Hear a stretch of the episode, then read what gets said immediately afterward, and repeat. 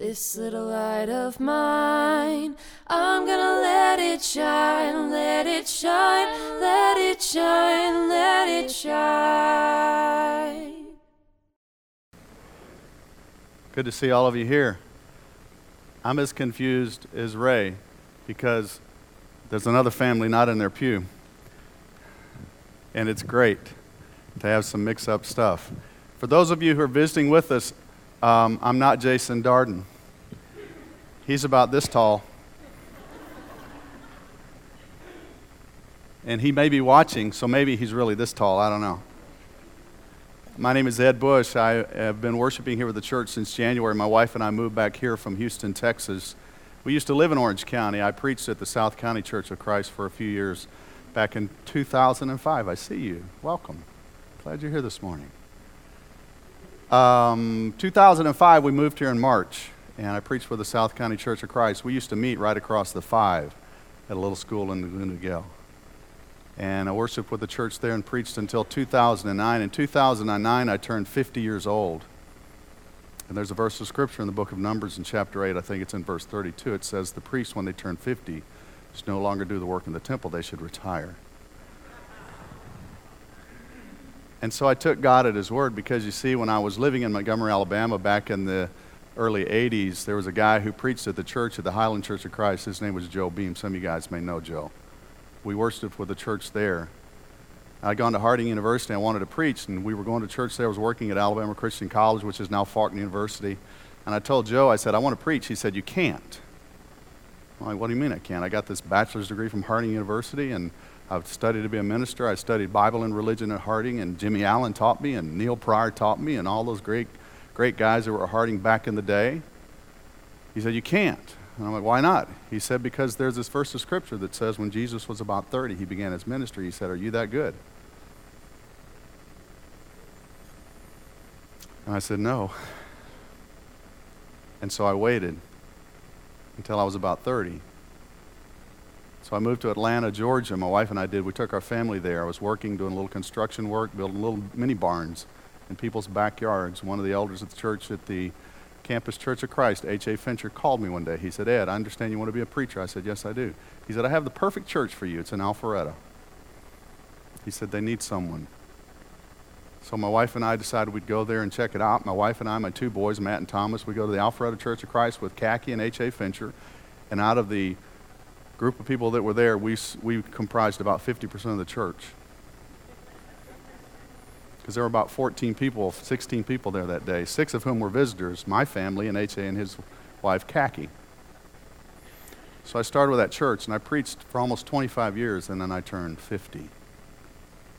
And I've been in ministry ever since then. And that's what I'd like to talk with you about today. Because, see, this is really about your life. That's really what it's all about. Have you ever really wondered what life is about. You know, sometimes we wake up and we wonder, what am I going to do? Uh, how many of you have ever gone to college? A few of you have gone to college. Did you work in your career path once you finished college? And did you stay in that career path that you studied in college for the rest of your life? Very few people do. Now, if you're a doctor, we hope you did. if you're a dentist, we certainly hope you went to dental school and are still practicing dentistry. Uh, but there are a lot of us who go to college and we study something and we never stay in that field of study because we're not sure what we're going to do. We're not sure what we're going to do when we grow up. We're not, to, we're not sure what we're going to do when we finish with college. Where are we going to go? What are we going to do? And so we wonder what life is all about. And so we begin to chase the dreams that America fills us with. From the marketing agencies on Fifth Avenue in New York City, we chase the dream to acquire the house. By the way, do you think that's a cabin in the woods or is that a nice house? Well, I can tell you for a fact that's a cabin in the woods because I stole that picture from a Cabin in the Woods magazine. And so, depending upon what you see, will determine what you get. Sometimes we focus on our jobs and we think that our life is all about our jobs. And those of us, especially, forgive me, ladies, but for those of us men who seem to be the breadwinners, sometimes more often the greater breadwinners in our family, we spend way too much time at work. Not because necessarily we want to, because sometimes we're forced to because the job requires it of us. And it becomes all consuming and it's everything about us and it's everything that we think about. And when we come home, we talk about it. And when we come home, we can't put our computers down because we're still sending those 17 emails, replies to them that we didn't get finished that morning or that afternoon. And we take it home with us. And at 10 o'clock at night, we close the lid to the laptop and we crash on the couch or we crash on the, on the sofa or we crash on the lounge chair. And somebody elbows us and says, Hey, Fred, go to bed. And sometimes we think life is all about relationships, and we spend our entire lives trying to build relationships, trying to feel good about people liking us, trying to make sure that we all fit in. And then sometimes we don't even know what life is, and we just decide, well, life is by my rules, and it's what I want that's going to matter. And that can get us in a lot of trouble. Because when we think that life is all about us and life is all about our rules, all of a sudden we begin asking the wrong questions. I learned a long, long, long time ago that if you stand your ladder up against the wrong window and climb to the top, you're going to realize when you get to the top, you're in the wrong place. And sometimes we climb all the way to the top of our career professions with those relationships, whatever. We climb to the top, hoping and praying that when we get there, we found it. And all of a sudden, we realize we've been asking the wrong questions all those lives. And so sometimes, sometimes the questions are complicated, and yet the answers are very simple. And so this morning, I want to talk with you about a simple answer to a lifelong question What is life all about? Because I think it's simple. I don't think God intended for this to be very complicated. I think we are the ones who complicate things. After all, was it not Adam and Eve who complicated the situation in the garden? And so sometimes the questions get more difficult and they get harder. And sometimes, because life is so hard, we have to literally run for our lives. I want to share a short video with you this morning to give you a glimpse into the insights, what we're talking about. My hat's off to Mike, our sound guy, our computer genius extraordinaire. Because if it hadn't been for him, we wouldn't be seeing any of this stuff right now. Because I walked in here this morning at 8:45 and said, "Hey, Mike, I got a PowerPoint." He's like, "Hey, I didn't know you're bringing one." I'm like, "Surprise!" I want to share this video with you because it speaks directly to what I want to talk with you about this morning.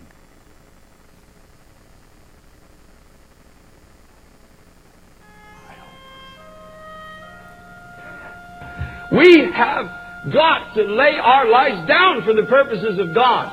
This is not a Sunday school picnic, the Church of Jesus Christ. This is not an invitation to have continuous good times. This is a war for the souls of men. Come out from among them. Run for your life. Because this is about your life. It's not just about an opposing theology or a conflicting viewpoint on Jesus. This is about your life.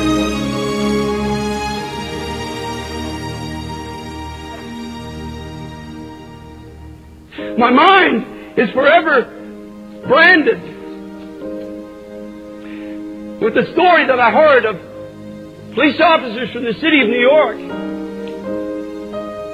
As, as people were fleeing from a crumbling building, there were police officers and firemen and others that were running towards the building saying, run for your life at their own peril. And in some cases, I believe they knew they were going to die, but there was a sense of duty. I was crying out to God. I said, God, oh Jesus, don't let my sense of duty be less for your kingdom than these beloved firemen and policemen were for those that are perishing in the falling towers.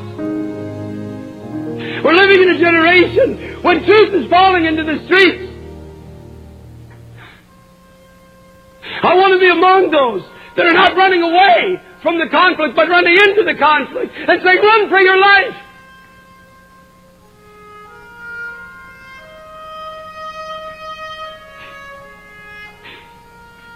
Run from gospels that focus only on success and prosperity. Run! Run from those who use the name of Christ only for personal gain. Run from those that are picking your pocket in the name of Jesus. Run! From gospels that only focus on self-improvement. Run!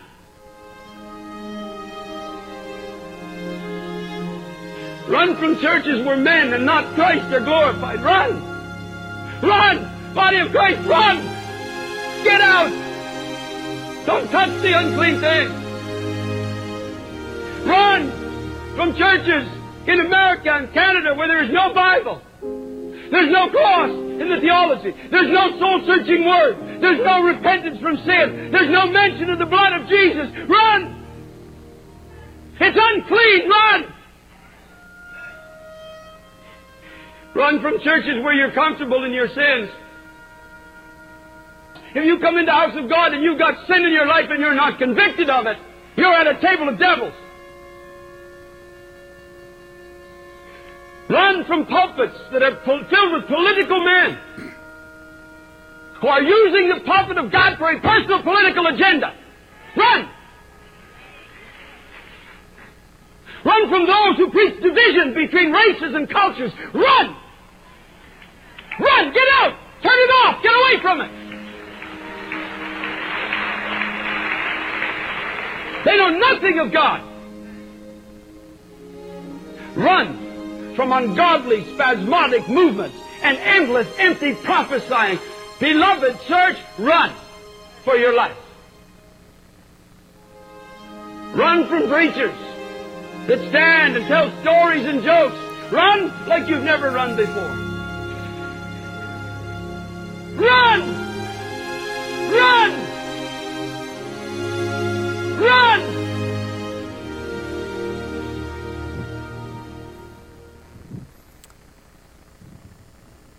So I've never stopped preaching. Now, I don't stand in a pulpit on Sunday mornings anymore, except on the rare occasion when someone's out of town or have an occasion to visit some church. But I've never stopped preaching because I want to be one of those that runs into the battle. Because I want you to know that there's a world all around us who are lost. And I have a secret. They don't know they're lost. And I have another secret. They don't come here to find their way home. When I left the pulpit in 2009, I started selling funerals. Easy progression for a preacher, you know what I'm saying? Talking about people going to heaven forever, and I'm going to help you get there quicker. Sell you the box, sell you the roses, sell you the whole deal. We do it all. But here's what I discovered in conversations with people about those end of life decisions there's a question that's lurking in the back of their minds What happens to me when I die? And invariably, the little ladies or the gentlemen or the family with whom I'm visiting, they would ask me, Ed, what did you do before you started selling funerals? And I'm not going to lie to them. I used to be a minister. And that was the end of the conversation about funerals. Now we started talking about things of faith. And I cannot tell you how many dozens and dozens and dozens of conversations I've had with people about their faith. Because, see, people do want to know. They're just afraid to ask. And so you and I are faced with a little bit of a dichotomy in our churches because we sing the old song sometimes, No Tears in Heaven. You guys remember this song? No tears in heaven, no sorrows given. All will be glory in that land.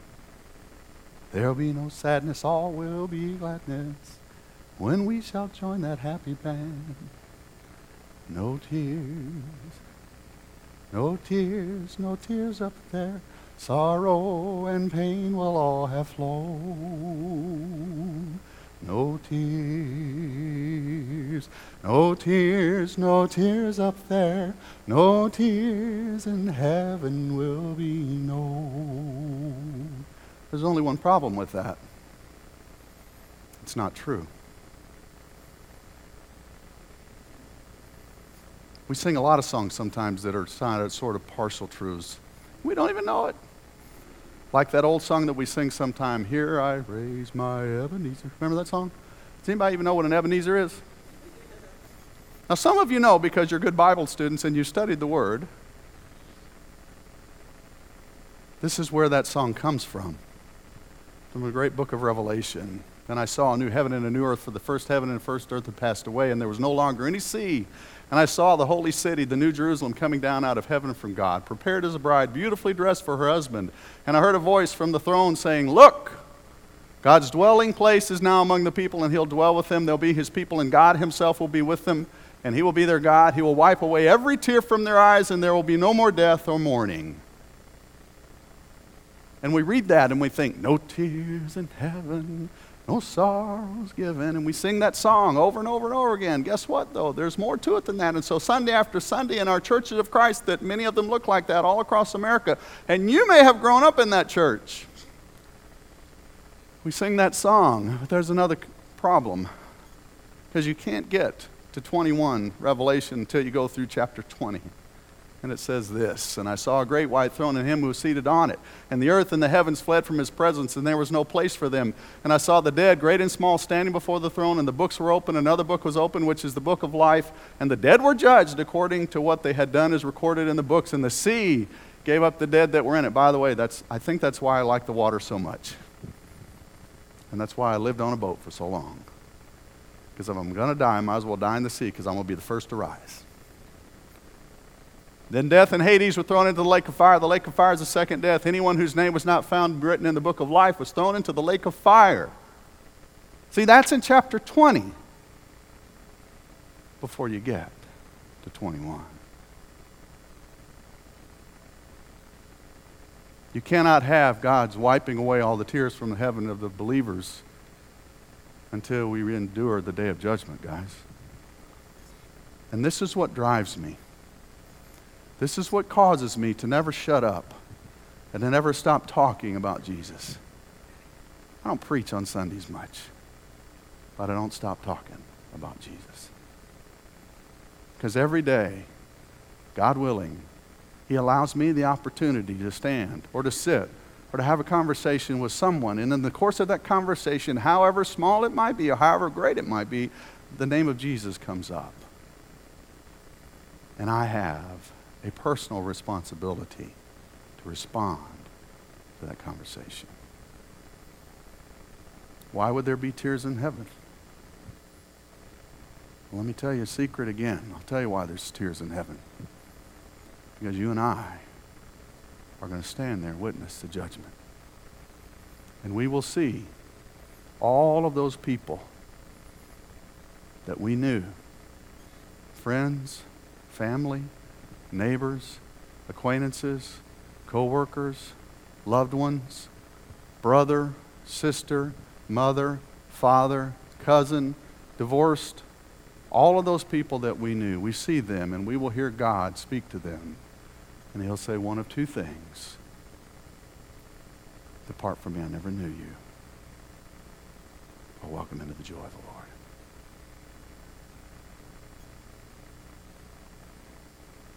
There's a song we used to sing in our books. It's not here anymore. I think it pinged at our hearts too much, and we stopped printing it. But it's this song, You Never Mentioned Him to Me. For those of you who grew up in that little white church building in the country, you sang this song. When in the better land, before the bar we stand, how deeply grieved our souls will be if any lost one there should cry in deep despair. You never mention him to me. You never mention him to me. You help me not the way to see. You met me day by day and knew I was astray, yet never mentioned him to me. Some of you know that song.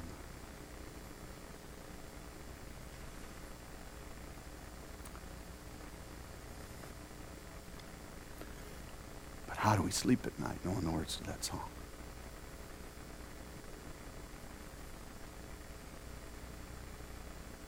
If I ask you to take out your cell phone right now and scroll through the list of contacts on your phone, how many people's names do you have just in your phone with whom you've never spoken the name of Jesus?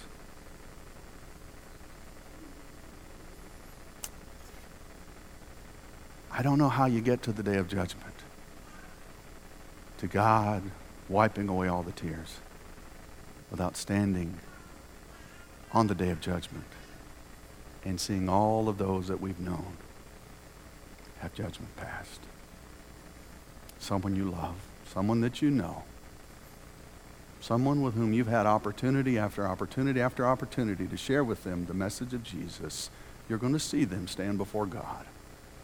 And he will say, I never knew you. And they will turn to you. And as sure as I stand before you right now, they will turn to me because I promise you I have not talked with everyone that I know. And they will say, You never mentioned him to me. You never mention him to me. And God will look at them and he will say, Depart because I never knew you. And we have to experience that, guys. Because it's a part of the judgment.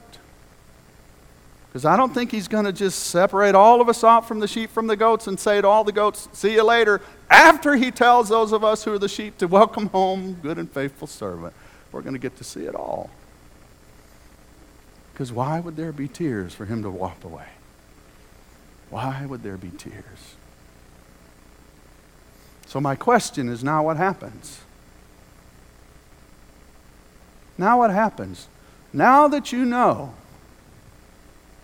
about judgment, now that you know that there will be those that you'll stand and see that you know, maybe your own flesh and blood, and you know that they never heard, now what are you going to do?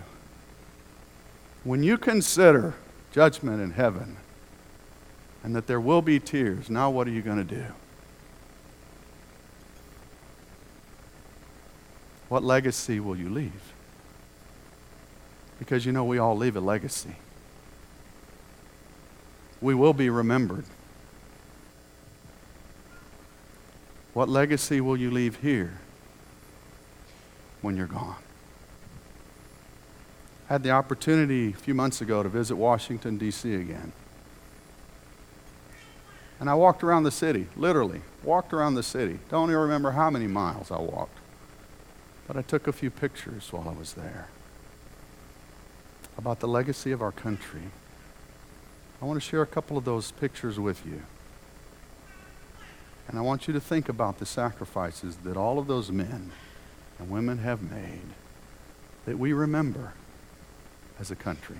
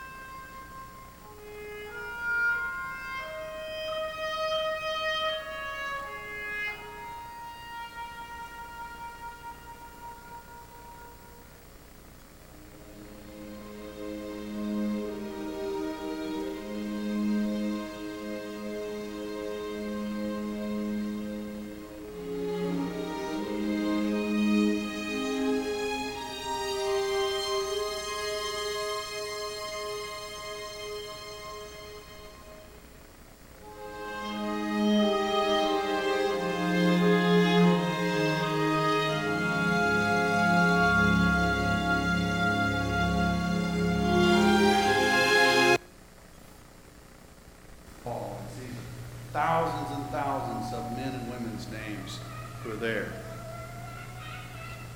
you'll understand the sacrifice they made. And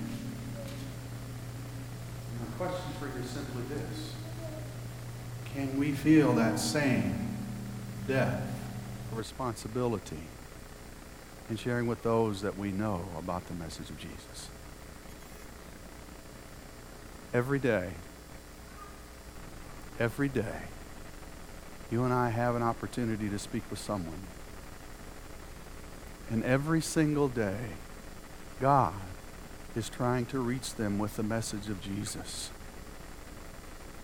And He has no other way to do it except through us. We are His children, we are His messengers. We are the only way. Because the majority and vast number of people that you'll ever get to talk to, they don't know they're lost. They don't know. They don't know Jesus.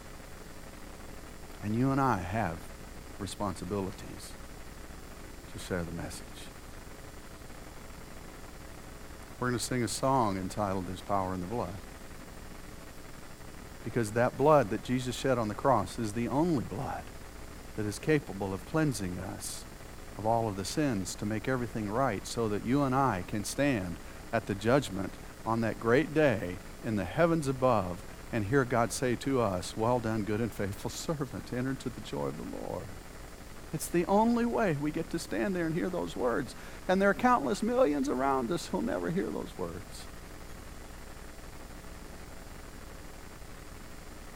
When I moved to Houston, my boss, Brian Bentley, we were at lunch one day with a group of folks from the office, and one of them, they knew that I used to preach and was a minister. One of them asked me, Ed, do you miss preaching? And before I could even reply, Brian spoke up quick. He said, Ed preaches every day. And I don't say that to tell you that because of what I do. I offer that to you to encourage you to remember Jesus every day. He is longing to reach those that you know. And you may be the only person that could begin to plant that seed. So, my message to you this morning is this is what life's all about. I don't really think God cares where you work. As long as it's legal and ethical, I don't think He really cares what you do. You could dig ditches, you could be a day trader, you could be an architect, because Don must be pretty good at what he does. You might even be retired. God needs us all in the ministry, talking with people, and bringing them to the blood of Jesus. If there's anything for which we can pray with you this morning, I invite you to come. If there are any of you here who need the prayer of the church, the shepherds are here. They'll greet you. We'll care for you and love on you. Let's stand and sing this song.